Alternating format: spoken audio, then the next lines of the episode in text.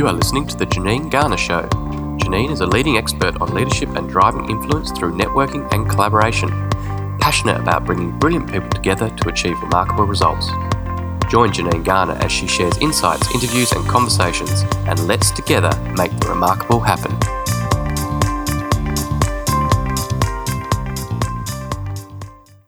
Janine apologises for a less than favourable recording environment, but it was the only chance that Paula and Janine could get together. Please be assured that this has fabulous content, and I'm sure you'll enjoy what Janine and Paula have to say. Welcome to the latest episode of Unleashing Brilliance. I am really excited today because I have the amazingness of Paula Kensington here with me. Now, as Paula says, she's a CFO on a mission to empower others to unlock their potential, empower, and belief in their abilities to succeed. Impact is Paula's reason for living. In everything she does, her primary driver is all around what impact she can have on others, how she can help others to become more successful, and how she can leave people better about themselves. She's got a crazy career of over 20 years in corporate roles in Australia and the UK. And as a result of that, she freely admits she's seen the uh, the good, the bad, and the downright ugly. Uh, mainly poor leadership and bad behaviours. Through her courage, grit, and determination for a better workplace is really what drives Paula to call out standards that are not acceptable. I think we're in for an absolutely awesome chat in terms of leadership lessons, how to unleash your individual brilliance, and really what she's learned about herself. Welcome to today's podcast, Paul. Thank you, Janine, and hi, everybody. Great to be here. Now, let's start off with um, take yourself back. What did you want to be when you grew up? Mm, that's a good question. I knew didn't know what I wanted to be. I knew what I didn't want to be, and I absolutely didn't want to be an accountant. I didn't, I didn't want to follow my father's footsteps and my older brother's footsteps. To me, it was just not sexy enough, not interesting enough. I actually wanted to be a fashion designer. Wow. Um, and I remember my parents thinking that they probably thought it wasn't a fashion designer that I might become a seamstress, and that probably wasn't going to be um, able to pay me um, for a, a life that I really wanted to live. So they really tried to talk me out of that. We came to a compromise and they allowed me to get a job in the John Lewis Partnership, which is a bit like DJs here for those of you that aren't English listening to this. Um, they allowed me to get a junior trainee circuit job at John Lewis Partnership, which I did. And then, having stuck that out for two years and decided I didn't like A, people, B, standing on my feet all day, and C, earning really little money with not much in the way of opportunities, I then realised for myself that I needed to perhaps think about a role in finance, which actually would be a very rewarding, successful, and global career. Yeah. So, so how did you transition into finance? Talk about the fact that um, you don't have those formal qualifications. Mm. And mm. what what did you do to actually mm. pursue that career? Yeah, I left school at 16. I really wanted just to get out of school. I was a very young adult, wanted to earn money. So my peers didn't go to university. My family had never been to university. And to me, it was just so natural to go out and get a job. So I did. Um, so then when I decided I want to get into accountancy, that I obviously needed a university degree, um, which I thought about whether I wanted to go back to school at the ripe old age of 21, and that was very unattractive at the time. So that's when I went to ACCA, which again, my father and brother are both members. They were the only accounting body that allowed you to come in and take a set of initial exams to prove that you've got the ability and the intellect um, to be able to continue on in the program. So that was a godsend. I'm so passionate to give back to ACCA today because I wouldn't be here without that opportunity.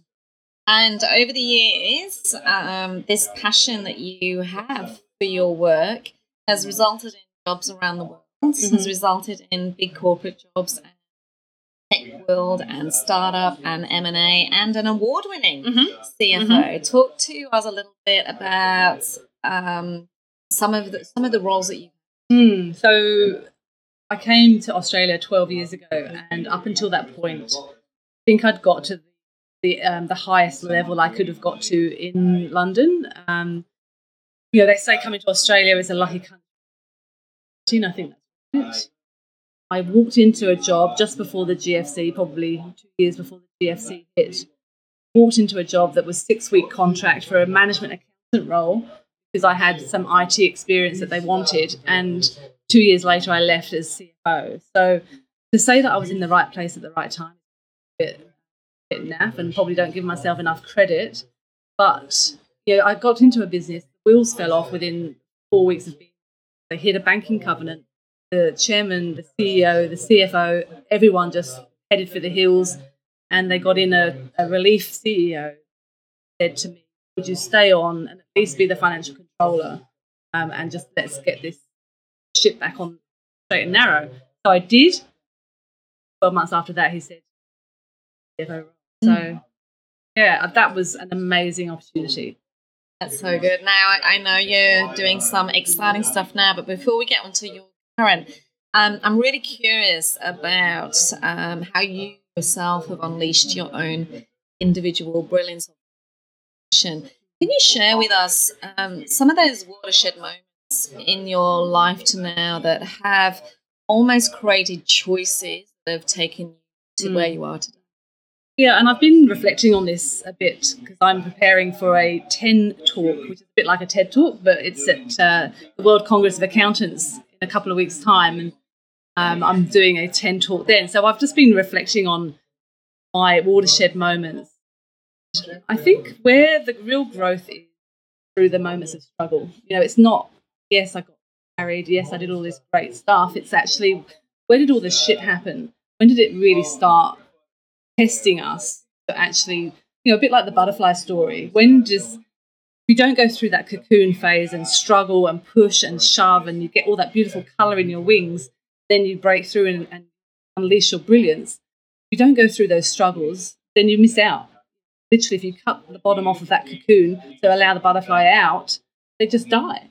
You've got to really struggle through and get that grit and resilience. And I think in my mind or in my life, getting my ACCA qualification when I was 24 that was that was the first moment when I realized that if I could I could do anything I set my mind to, and that was just so empowering. But you know, after then, having then decided at the age of thirty six or thirty five that I was going to come to Australia and leave my family behind and leave everything I knew behind and just hey, why not? Let's just go and live in another country, the other side of the world. I mean, you've done it. Yeah.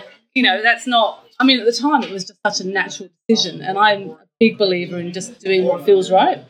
Um, and that, to me, was a fantastic opportunity. And then I met what I thought was going to be my second husband, my man of my dreams, and he taught me so much about myself. Unbelievable. He used to make me cry, which might sound like a, a, a silly thing to say, but he really made me toughen up. I was a bit of a crybaby.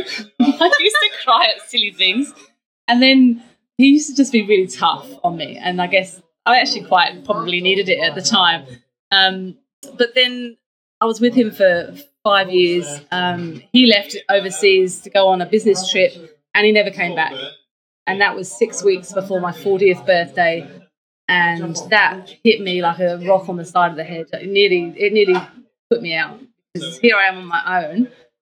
And here's this man that was going to be the rest of my life and now he's not here anymore. And so all of a sudden you have to re-engineer a different life. And i think at the time i remember a, a decision that was right there in front of me. Paula you're either going to get on with this or you're not? And i decided to, to get on with it why did he never come back did you ever so he yeah i mean he was away and had a heart attack effectively um, in a hotel room and yeah completely out of the blue and got a phone call from the guys that he was with and that must have been a really tough moment um, how did how did you find that grit to mm. pick yourself up and get back in maybe there's something there in what you said about being in control I think it was a real slap face and it was an uncontrolled moment. But I really knew that I was going to pick myself up from this. You know, it's funny when things happen and planets align, and you know, I had this. We had a house together. Um, he died in a bankrupt estate, which meant I had to move out of the house that we'd literally put our blood, sweat, and guts into renovating um, because it had to go to his estate. So I literally had to move out of the house and start again. And there's nothing better than to have everything taken away from you. And you hit rock bottom and you've got to start again. So I had an investment property, the tenants had moved out, and all of a sudden it was like perfect. Well, I've now got this house that he helped me buy found it. He was a builder. He found this house that was pretty uh, in need of some desperate renovations. Anyway, long story short, my tenants had moved out. I moved in, and then I was able to move on because it wasn't like I was seeing him in every corner of the house. It was a house that fresh start. That must have been a massive watershed moment for yourself, person. What do you think you learned about yourself as a leader of you and as a, a potential leader of other people? You learn about yourself? Yeah, I felt I felt really empty in a good place to start, and I felt I had to grow. I had to re I had to re re-establish myself. You know, I went and saw counsellors, and here I am. I used to think people that went to see counsellors had something wrong with them. you know, I was so judgmental, and here I am going to see a counsellor. So clearly there was something wrong with me. Um, but you know, it was about repiecing together. I actually probably for the first time really had a good hard look at myself, um, and I felt empty. Felt like I had nothing inside. Guess rebuild it up. I mean, I had probably two or three really close people around me, and that really helped. I had to find a job. Found the worst job of my life. Worked for the worst guy I've ever worked for, and at the worst time in my life. And it was a GFC, so you know it was pretty horrendous. Remember my father coming out my 40th birthday. He was here for John's funeral. He was here for my birthday, and I said to Mum at the time, "If he effing thinks he's coming out to bring me home, tell him not to bother." you know, it's just a bit laughable now, and this is eight years ago. But I don't even recognise myself now. Mm. Eight years ago, So I'm such a different person. So you talk about being a different person. What what have what has Paula become? Who is Paula now as a leader? I think it's shown me how valuable, what value, the value of life and the value of the moment of now, and not to, and just do what feels right in the moment. So it's allowed me a sense of freedom, which as a CFO and a, a you know a very analytical finance process type mind is actually quite unusual to have that freedom mind and yeah, maybe it's the growth, yeah, the ability to reshape yourself, and um, you know to always be more fluid and not be stuck in what you think you know and what you think is important. You're not on the surface, but you're very much able to say zig and zag. Uh, And you do a lot of work. Um, you give back a lot, both via non-for-profit work that you do, but also um, mentoring and sponsoring uh, future talent.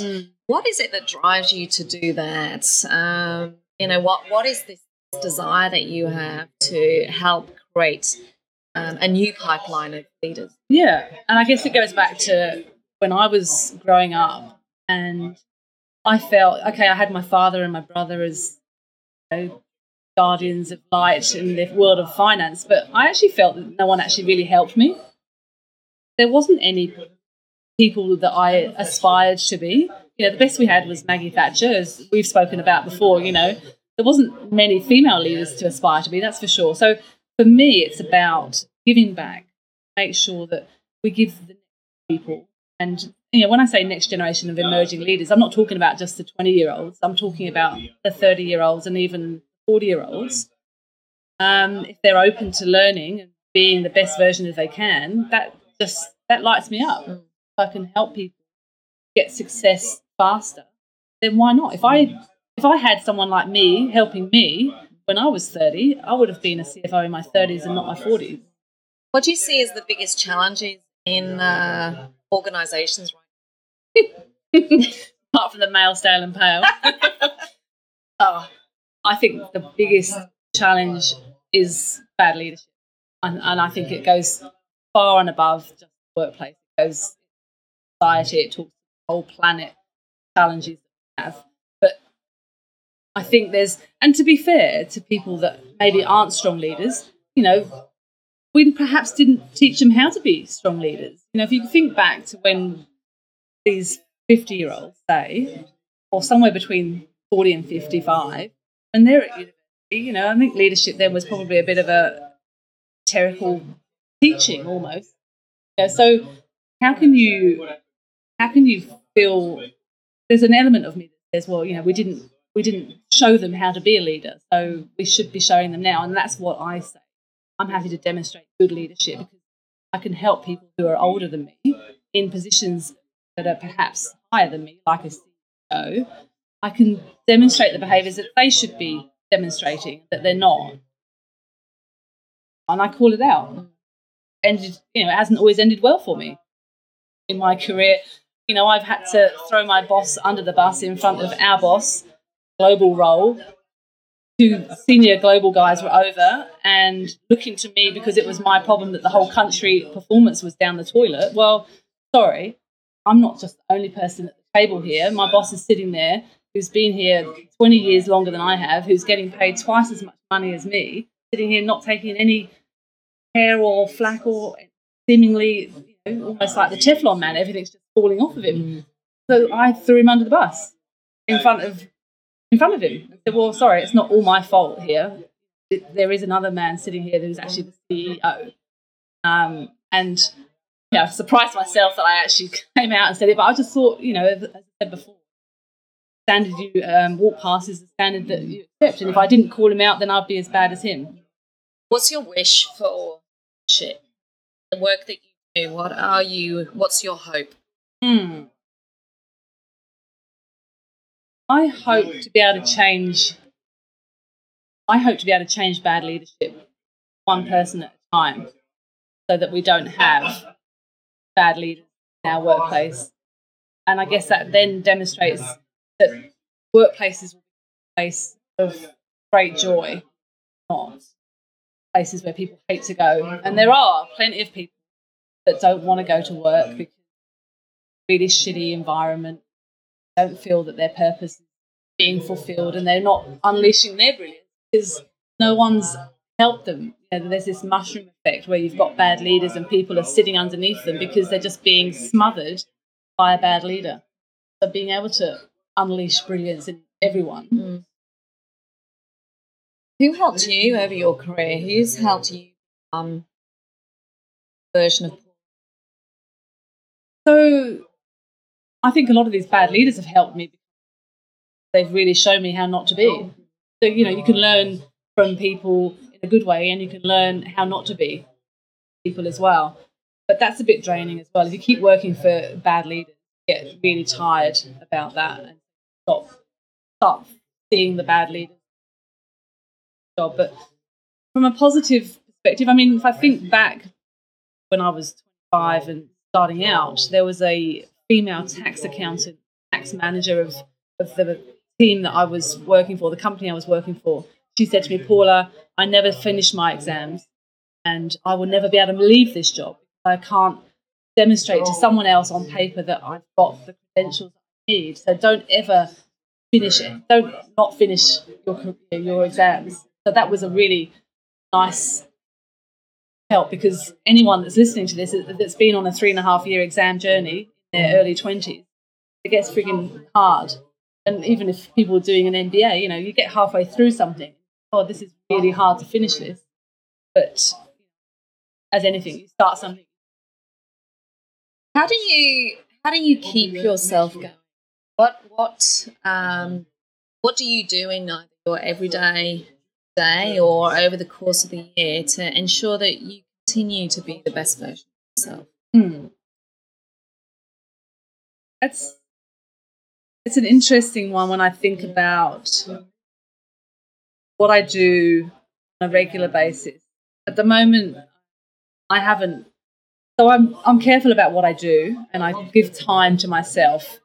And that might be going to the gym, or it might be going for walks. I used to love running, and my body, unfortunately, now isn't able to support me in that anymore. But you know, doing things for myself is really important. So for me, it's like my dogs. I love waking up in the morning and they're like my babies, and I give them a cat, and, and they're always so happy to see you. so that's really important. But, you know, going out into the garden and doing really simple things. So, you know, I've got bonsais at home. I love to, and I love to walk around watering my plants and seeing what's been growing and be surprised by you know, new shoots on plants that just shows life. And so just simple things, you know, um, being at home, hanging out with my husband. Yeah, I do. I don't have children of my own. I have a step stepdaughter who's 17 who doesn't live with us. So for me, it's it's quite easy to put myself first, if that makes sense, because I don't have to share my time with children as well as husband. So I will go out for walks weekend, and often I am on my own with my puppies. But you know, it's just having that downtime is so important to make sure that you've got the ability to have the uptime. And you're doing a lot of speaking right now um, in the field of leadership, diversity, what a CEO should look like. What are your key messages you are sharing? Maybe two or three key messages sharing it that are mm. resonating with your audiences. Yeah, so it's about said before demonstrating good behavior and calling out bad behavior. So having the courage to be able to say to someone that's not good enough. Um, I think it's really important to call people out. Um, I think it's really important to give people a safe place, make give them that safety element so that they can um, do the best that they can. And so being very clear and being consistent well in your clarity on what you will hold as a safe space for others. And I talk to people that teams that don't even report to me. I will step in and as a senior leader of an executive team, I will call out the or the CEO or I'll challenge HR on I don't agree with that behavior. You know, and if you don't get you don't get the commitment from them, I'll talk to one of the non-exec directors on the board. But as a CFO, you've actually got a very strong position. The board and the chairman look to you as the governing body of that organisation, not the CEO. They look to me for what's going on, Paula. And I've actually said in the board meeting, I'm sorry, in front of the CEO, your report is reflecting the organisation in a negative light, which is not actually reflective of what's happening. I'm sure there are many people listening to this um, and nodding their heads in terms of having the courage to call out bad behaviour. I equally reckon many people are asking me to ask you so, how do you do that when you're in an environment that might not necessarily support that? Know, there's risks shared earlier with calling out bad behaviour. What, tips or what advice would you give to people that may be having that question going through their heads? I would say that to be courageous and and I've said this before in a, in a talk on the same subject. What's the worst thing that can happen? I mean, the worst thing that can happen is I get fired. I would rather get fired than work with a bunch of bad leaders. Um, that's just my standards and my values and my beliefs, and that's what makes me the person I am. And I'm sorry if people don't like that. Mm. I think it's. You can perhaps do it in a more subtle way. You can perhaps talk to the chairman if it's the CEO that's got the problem with, you know, or if it's lower down the organisation. I say to people, go and find a beacon of light. There has to be somebody in that organisation that you can talk to who is going to listen. You know, I there is there is going to be a, a beacon of light somewhere. Yeah, and and on that, um, a wonderful sort of link into what you and I are both passionate, which is network or surrounding yourself with people that you can be on this journey with. Um, I'm curious, from your perspective, how important has it been for you to surround yourself with people that don't just get your current, but equally can see what you're trying yeah, I think that's the absolute value from me for being part of LBD that I'm surrounding myself that don't think like good. I don't need to surround myself with other financial people. Um, they see things in me that I haven't seen myself, and that's really empowering and gets you through times when you need it, when you ha- when you are down and you need that. But you're really good at this, Paula. I think you know you've got that strategic mindset, and whatever else people say about you, you think, oh, okay. And you know, the more people that tell you how good you are, then it actually starts. You actually start believing. It. And I think again, it's a bit of a maturity thing that I'm actually now realizing um, at this stage of my life that I am good enough, that I am worth it. Once you actually get to that epiphany, it's almost like the water gates are open and this is where you do all your best work. What advice would you give to people that may feel they're stuck and they haven't quite found what it is that they want to do? So, some tips of people around finding their own brilliance or their own purpose. Yeah. Yeah, definitely. I say to people, you have to have a strategy for yourself. And everybody's working in business or in a corporate business. Your business wouldn't be operating without a strategy. If it is, then you definitely need. Um, but think of yourself as a product or a service and set yourself a 5, 10, 20 year strategy. Look at what your vision is. For me, I want to be ACCA president. And actually, now I actually want to win an Australia in the I'm not going to be too troubled about how I get there. I just need to have a vision or a strategy that says this is my goal. And so then for me, it's easy to work towards because I've seen what the end destination looks like. How do I get from where I am today to where I want to be? So I'm a big believer that we all stand in our own. No reason why we can't all unleash our own brilliance. We actually get out of our own way, but recognize what it is you want to do. Stop doing stuff that doesn't make. Do you think that view, that conviction, that that passion that you have for stop doing what doesn't make you happy um, comes from what you have experienced personally in terms of how precious life actually mm. is? I think when you've come from nothing in your midlife at 40, the watershed moment as a woman, when you've come from that moment of having nothing, wondering where you're going to start again, I, have got what's the worst that's going to happen? I've got nothing to lose. So why not? Who inspires you? Who inspires you to keep? Oh, that's hard. I was thinking about that. Uh, that is hard. I get inspiration through people that I've lost well, if that makes sense. So my parents both are now not, no longer with us on this planet, but they inspire from, from another realm, and and probably John does too. But I think I'm a quite a visionary type person, so I can actually see, I can almost see the end of my life, and, that inspires me. So I'm almost inspiring myself because I know what I want to achieve, and I'm a big believer, rightly or wrongly, in setting big goals for myself, but then I love picking them actually achieving it. So, I mean, I think that in itself is a powerful construct of visualizing what you've done or achieved by the time you get to the end of life. Mm. I'm curious, um, John, Mum, Dad, what what do you think they've instilled in you?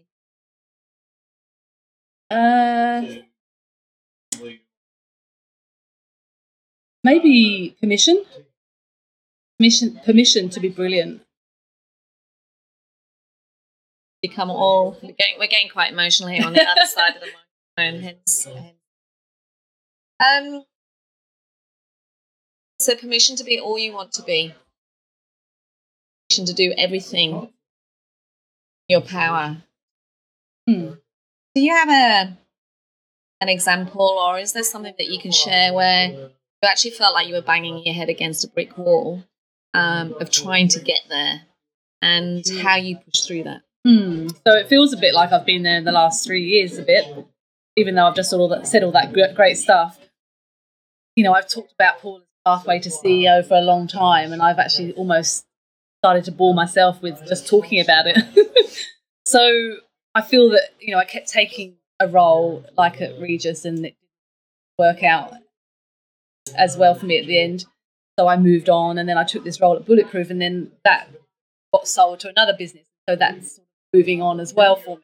Like, well, how many more times am I going to just take another CFO role and hope that I can maneuver my way in and you know out the CEO and demonstrate to the board that they need to put me in the top job. So I've kind of circumnavigated that now and elevated what I've called my plan C to plan A. So my plan C was, well, why don't you just become CEO of your own business?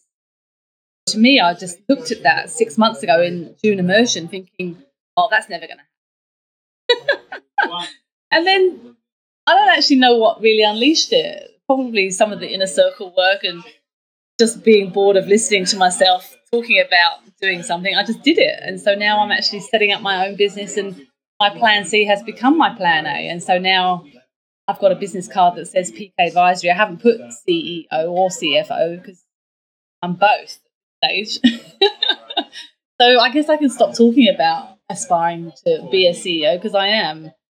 And we all are. We're all CEOs of our own lives. And I think we've talked about that, spoken about that in another um, forum.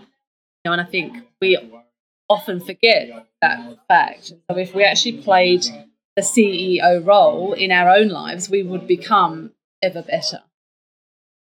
One of the um, yeah, it's fascinating, isn't it? When you put something out there, the universe fills it. Yeah. Um, and I certainly can't. I one can't wait to see where if we had this podcast in twelve months.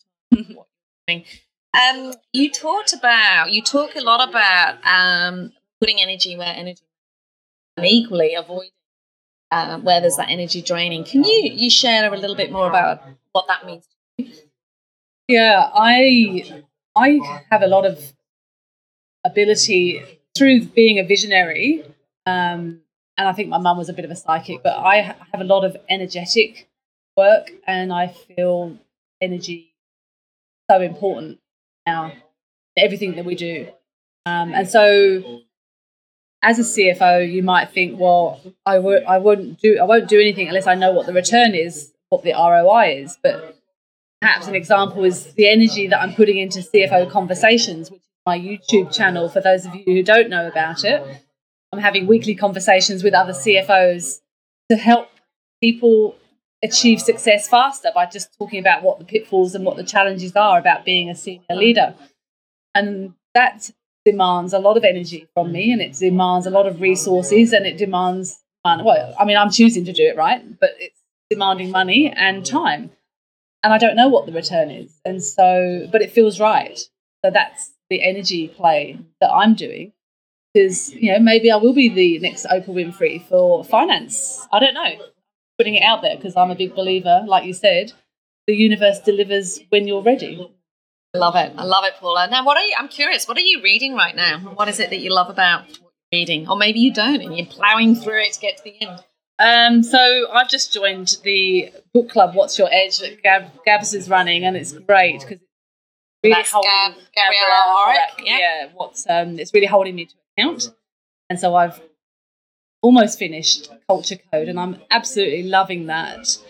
Um, love examples in there around leadership and the whole curious mind and being open. Um, so if you haven't read it, I definitely recommend that. It's a great read. And then the next one's Dare to Lead by Brene Brown. I'm excited about that too. Um, thinking about the best book, the best impact, or what's the biggest book that's had the biggest impact on my life, and it's The Power of Now, Eckhart Tolle. And I read that when I met John because he opened an esoteric element and a spiritual element in my mind that made me so interested. And I read this, The Power of Now, and it talks about that other voice in your head. And like, oh my God, there's other people here that had that same voice that I had. I never realized that to be true. And so that really changed my life. And coming to Australia felt very esoteric at the time. it's probably become a bit busier now, but 12 years ago, it was felt like everyone was just going to the beach and doing yoga, you know. I think there's pockets of Australia where that still happens. Paula, before I ask my last question, I just want to thank you for uh, being on this podcast as a as a very uh, results oriented, strategic uh, thinker that has achieved some awesome results corporately uh, in the non-for-profit space, and equally um, now the work that you do for others. I think one of your superpowers, your ability to actually balance this strategic results-oriented thinking with um, an incredible amount of compassion and conviction and I would suggest that that's that's part and parcel of what has driven your success. There's some absolutely awesome gems um, that I've picked up from our conversation. Um, you know, you mentioned at the beginning that workplaces need to be places of joy. And wouldn't that be awesome? And isn't it equally quite sad that they're not when we spend uh, so much time at work? But at the moment, there are an incredible amount of people unhappy with what they're doing. Um, and maybe that is part of leadership responsibility to create those environments. Um, and the evidence is there when you look at the lack of well-being, the workplace, and the amount of people that are increasingly suffering from some form of depression. So I'm with you on that crusade. Let's create organisations, workplaces that joy. Um, you also talked a lot about um, the ability to learn everyone. Um, you know, you can learn the great stuff, but equally by um, watching and um, having an awareness of the stuff that isn't so great. It gives you um, and again, my question for the listeners is: Are there people in your world that at the moment the energy you're putting on them is is one of sort of blaming and excuses and oh my god, this is terrible? Or actually, if you could turn the lens and go, what is it about their behavior I don't want to be? I wonder that would support creating a more joyful world for you. You also talked about the simple stuff that you do that actually is the powerful stuff that you do yourself um, to ensure that you are match fit, to ensure that you are operating like a uh, a professional athlete, mm. world class athlete. And I think sometimes we can uh, so often chase the biggest stuff, those those things that we think are going to give us joy, um, when actually it's it's the simple stuff. You know, for me, um, mine is sitting on the sofa on a Friday night having cuddles with my kids. Mm. Uh, more often than not, take away pizza that just feeds my soul. So I'm I'm with you on that. It's the simple stuff sometimes that is the most powerful things that we forget about.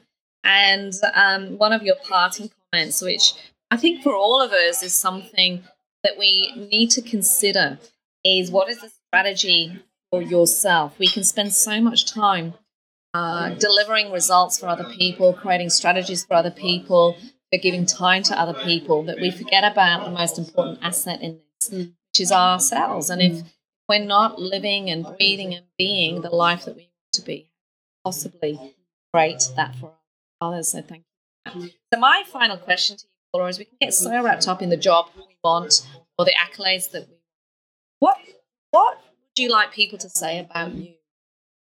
Spend time. What impact So I got an email yesterday from a lady in Perth who I spent an hour with when she was um, who was on the Aiming for the Stars program, and she said to me, "Paula, thank you so much for the time that you spent with me because you've had such an impact on me that you would never even believe." I watched how you held yourself and talked about your personal brand. She said, and it's really given me the impetus to actually want that for myself and so that to me, I was like, wow, that was that really touched my heart. Actually, see the impact that you're having on. When I talk to some of my clients, and they talk to me about their business problems, and I go, yeah, okay, that's great, I've understood, and that's going to be really easy to solve. I see their shoulders actually drop, the relief that's on their face. I just that that just ticks my box. Mm. so it talks back to that being able to help others, but just having it come back to you and actually either someone taking the effort to thank you or I see it in where they don't have to say thank you. You know, to me, I'm just overjoyed that that's how they feel.